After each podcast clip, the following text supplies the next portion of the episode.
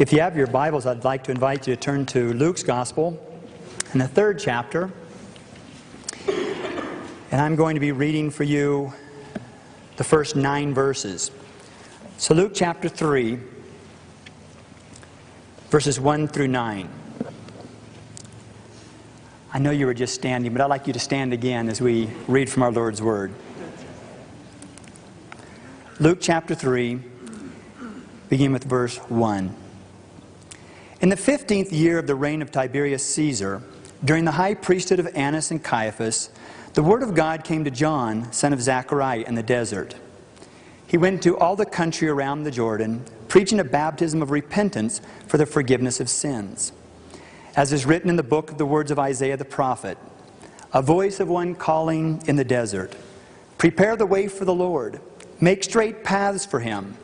Every valley shall be filled in every mountain and hill made low. The crooked road shall become straight, the rough ways smooth, and all mankind will see God's salvation. John said to the crowds coming out to be baptized by him, You brood of vipers, who warned you to flee from the coming wrath? Produce fruit in keeping with repentance. And do not begin to say to yourselves, We have Abraham as our father. For I tell you that out of these stones God can raise up children for Abraham. The axe is already at the root of the trees, and every tree that does not produce good fruit will be cut down and thrown into the fire. Shall we pray? Heavenly Father, we thank you for your word. Would you speak to us through your word, Lord, and allow us to obey? Thank you for giving us the Holy Spirit to understand. These things we pray in Jesus' name. Amen. You may be seated. Today we find ourselves in our second service of Advent. I don't know about you, but for me, the Christmas feeling is beginning to set in. Christmas lights are beginning to appear on the houses around our neighborhoods. Some of us have already set up our Christmas trees in our homes. We've had our NBC Christmas banquet this last Saturday. The stores are getting busier and busier with bargain seeking shoppers. Christmas is in the air.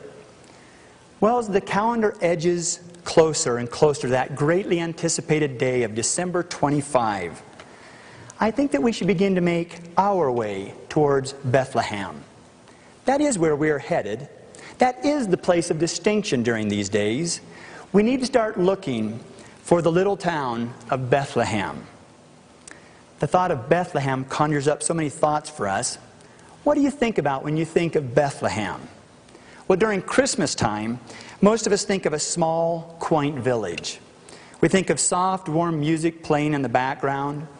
We think of a cozy, comfortable little corner in a clean, cheery, and quiet stable where we can see a man, a woman, and a little infant who don't seem to have a care in the world. How in the world did we come up with that image? My grandfather was a carpenter in Oregon, and on the side he kept about 20 head of cattle for milking. He kept his cattle in a barn which he had built himself. As children, my brothers and I played all over that barn. And I can tell you for sure that there were no comfortable little corners in that barn which were clean, cheery, and quiet. At least not when I and my brothers were playing in there. But regardless of what we think about when we think of Bethlehem, whether our conceptions are realistic or falsely utopian, the fact of the matter is this with Christmas coming closer and closer, it is time for us to start looking for Bethlehem. The road to Bethlehem at Christmas time is a little different than you might expect. The path to Bethlehem has a few turns and detours, which are sometimes forgotten by people in their hurry to make it to Christmas Day. But any way you try to get at it, the road to Bethlehem is always the same road. For you see, you can ask anyone in the New Testament how you get to Bethlehem, and they will say the very same thing. Bethlehem, you go out to the desert, you keep going straight until you get to the River Jordan. You'll see a man out there standing waist deep in the water, baptizing people. That's John the Baptist. If you want to go to Bethlehem, you really must start there. When you look into the New Testament, they all say the same thing. Matthew, Mark, Luke, John all four of the Gospels say this very same thing. If you want to go to Bethlehem, if you want to see what's happened, if you want to understand what all the fuss of Christmas is really all about, then you go out to the desert, you keep going straight until you hit the River Jordan. There you'll find a man standing waist deep in the water. It's John. You got to start there. To be honest with you, I really get kind of frustrated by this whole situation. You see, here I am. I go to the Bible to find out what Christmas means, and I run smack dab into John the Baptist. You just can't get away from it.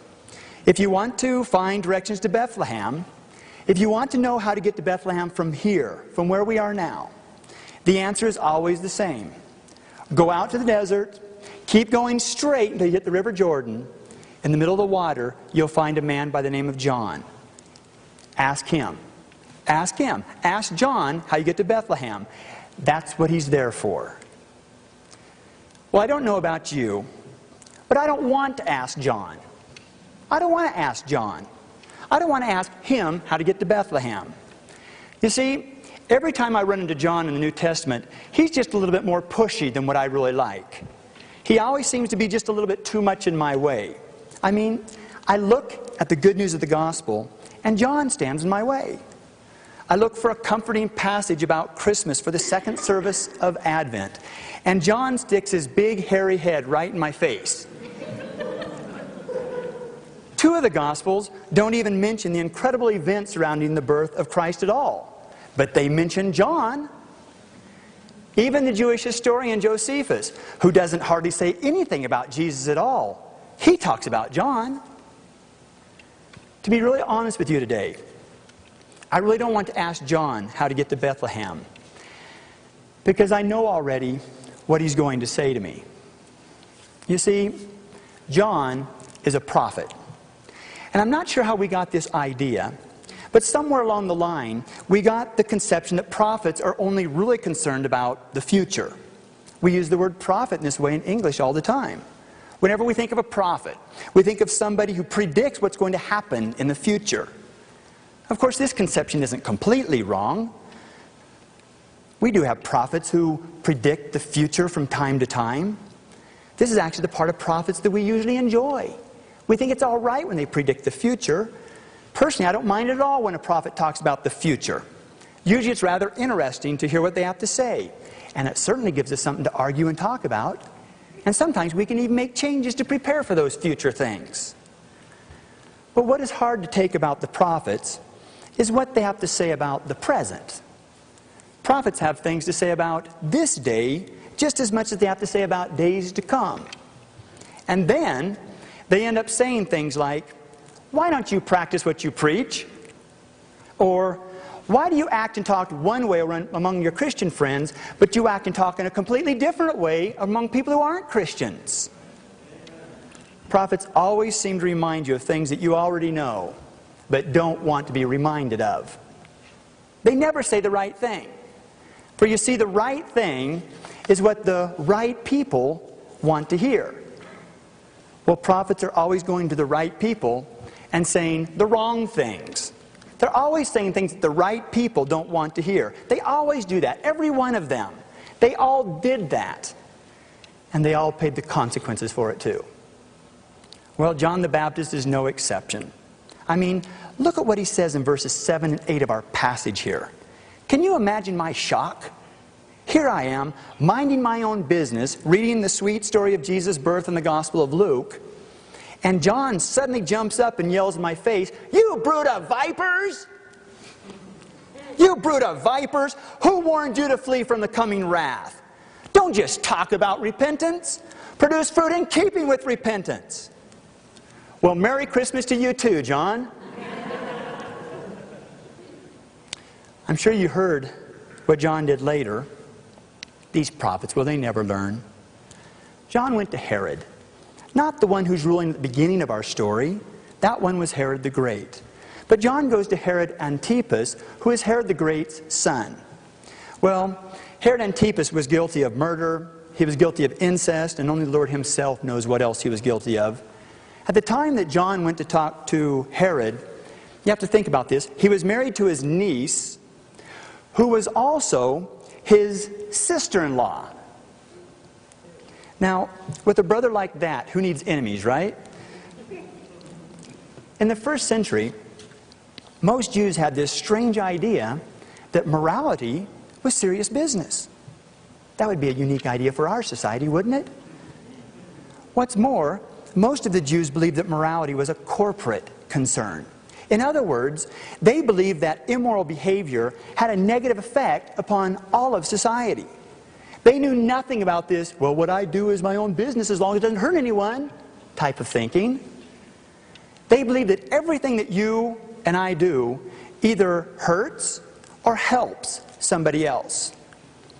They believe that society is not made of little islands, little autonomous individuals going around doing their own thing, but that everyone was interconnected.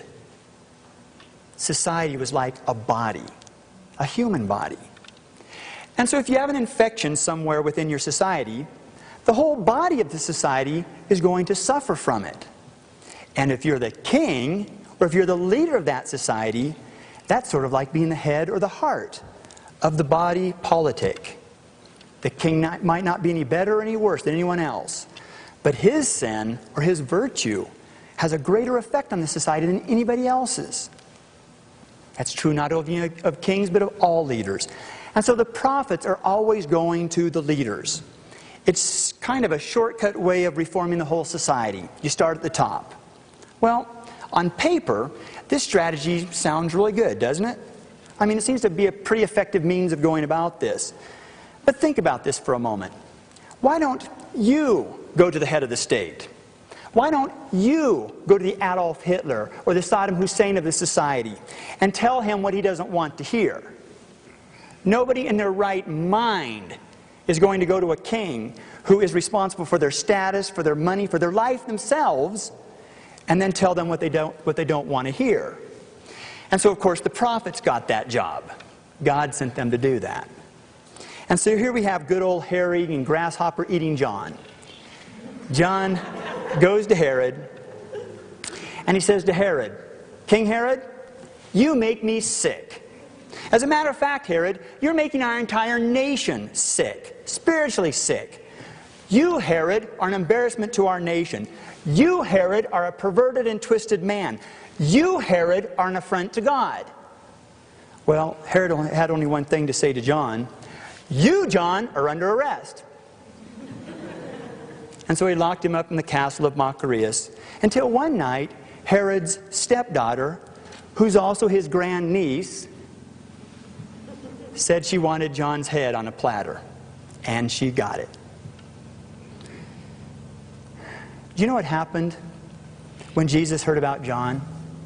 Do you remember what Jesus said?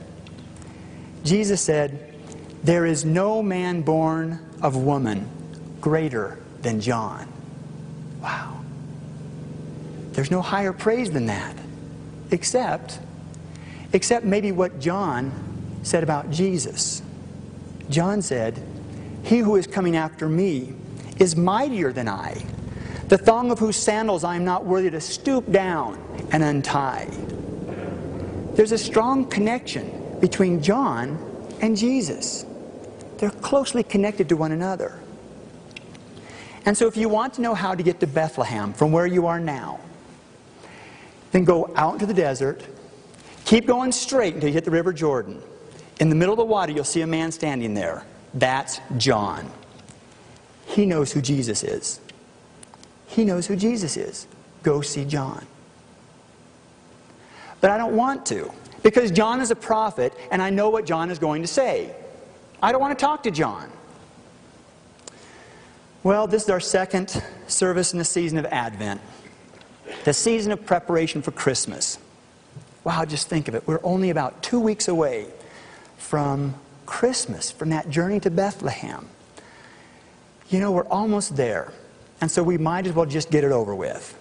We might as well go on out there and see John. Now, to find John, it's not too hard. You just go out to desert, you keep going straight until you hit the River Jordan, and there you'll find him.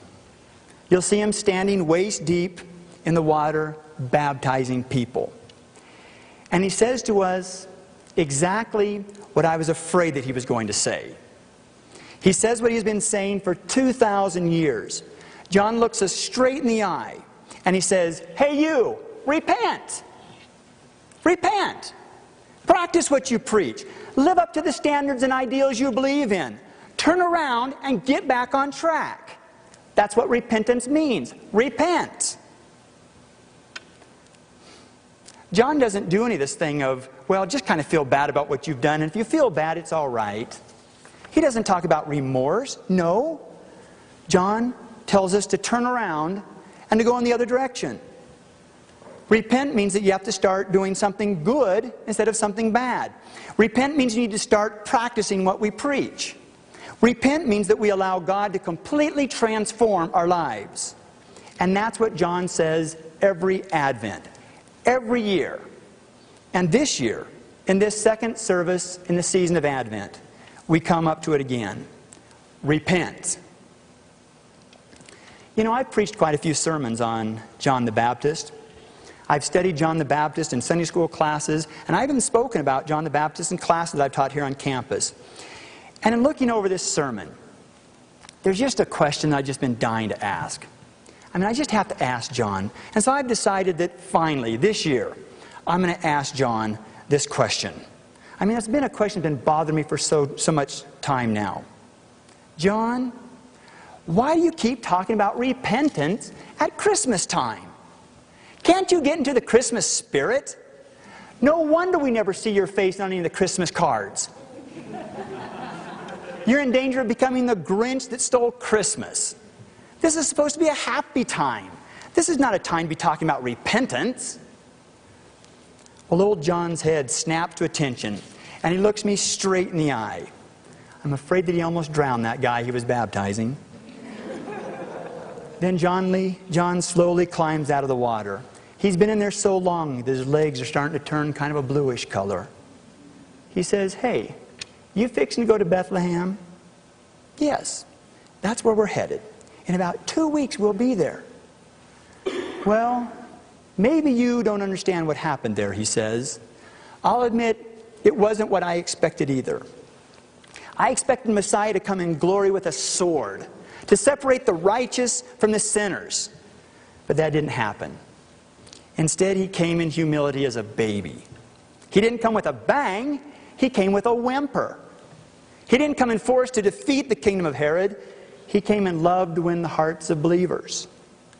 So, what you are faced with is what people have been faced with ever since I came out here and started baptizing. You are faced with a choice. Which king are you going to give your loyalty to? Herod or Jesus? The kingdom of this world or the kingdom of God? Then John asked me, By the way, why are you going to Bethlehem? Are you going to Bethlehem to meet a baby Jesus and get him to bless you and your world just the way it is? Or are you going to Bethlehem to meet a Savior and let him change you so that you can change the world? You see, that's the very reason why I didn't want to talk to John in the first place. I knew exactly what he was going to say, and I didn't want to hear it. I wanted to hear that because God came into the world the way it is, that the way it is is all right with God, and we can just leave it that way. And John won't let me believe that. So often we find ourselves thinking, well, if I'm going to survive, if I'm going to make it in this world, then I've just got to be realistic. Herod might be wrong, but the Herods rule the world, not Jesus. That's what we usually think. But John the Baptist won't let us get away with it. He won't do it. He says, No, the kingdom of God is here. It's here. Jesus brought it. It's not as I expected it to be, but it's here. And the one who follows me is greater than I am, whose thongs I am not worthy to untie. He's the Messiah. So the kingdom is here. With that, John turns his back to me and he shuffles back to the water. It's here, all right, he says. And he turns back and looks at me over his shoulder. And deep down inside, he says, You know it's here. You know it's here. The problem is, if it's here, the only way you're going to know for sure is to choose it. And when you're ready, When you're ready to prepare yourself for Christmas, I'll be here in the water waiting for you. And with that, he braces his bony feet against the river bottom and he cries out once again, Repent, for the kingdom of God is here. John is there to remind us that Advent is a time of repentance. John is there to remind us that the only proper preparation for Christmas is to do what Jesus taught. And it all begins with repentance. If we are alienated from somebody, this is the time to repent and to seek reconciliation. If we have been self righteous, now is the time for us to repent and to recognize that righteousness only comes through Christ Jesus by faith. If we have been selfish and self seeking, now is the time for us to repent and to truly follow Jesus, who came not to be served, but to serve. If we have been dishonest, always trying to twist the truth to our own selfish advantage, now is the time for us to repent and allow our lives to be conformed to Jesus, the way, the truth, and the life. If we have assumed that we are going to be judged by our own inherent goodness or by our ability to avoid evil, now is the time for us to repent and to recognize that we are going to be judged by our repentance and our faith in Christ Jesus alone.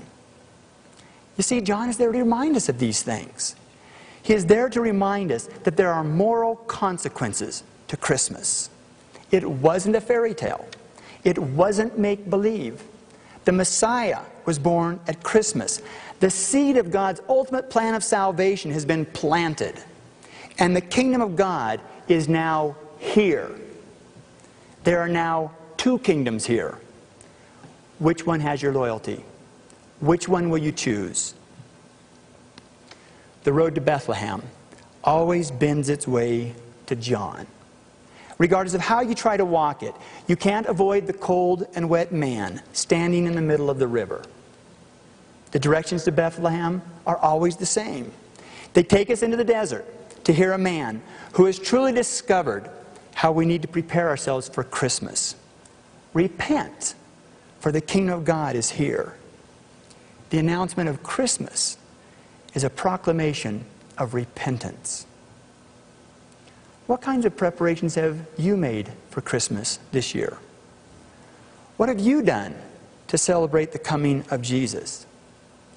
Isn't it ironic that we can hang a few lights in a Christmas tree and think that we're ready? When the true call to Christmas is to repent because the kingdom of God is here? Well, this Christmas, John the Baptist will be waiting for you. Prepare the way for the Lord. Make straight paths for him. Repent of your sins and celebrate the real Christmas. Amen.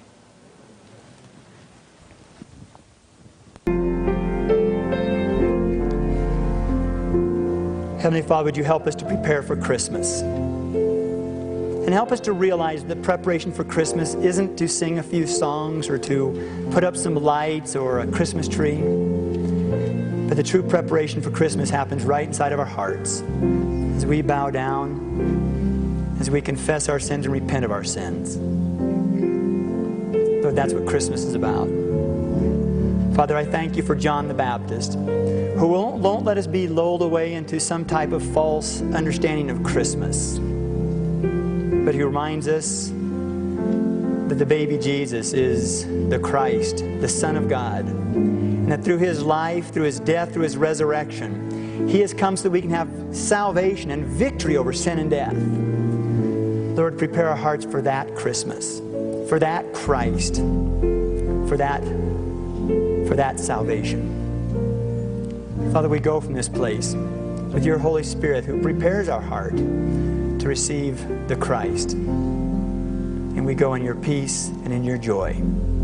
These things we pray in Jesus' name. Amen. Lord bless you.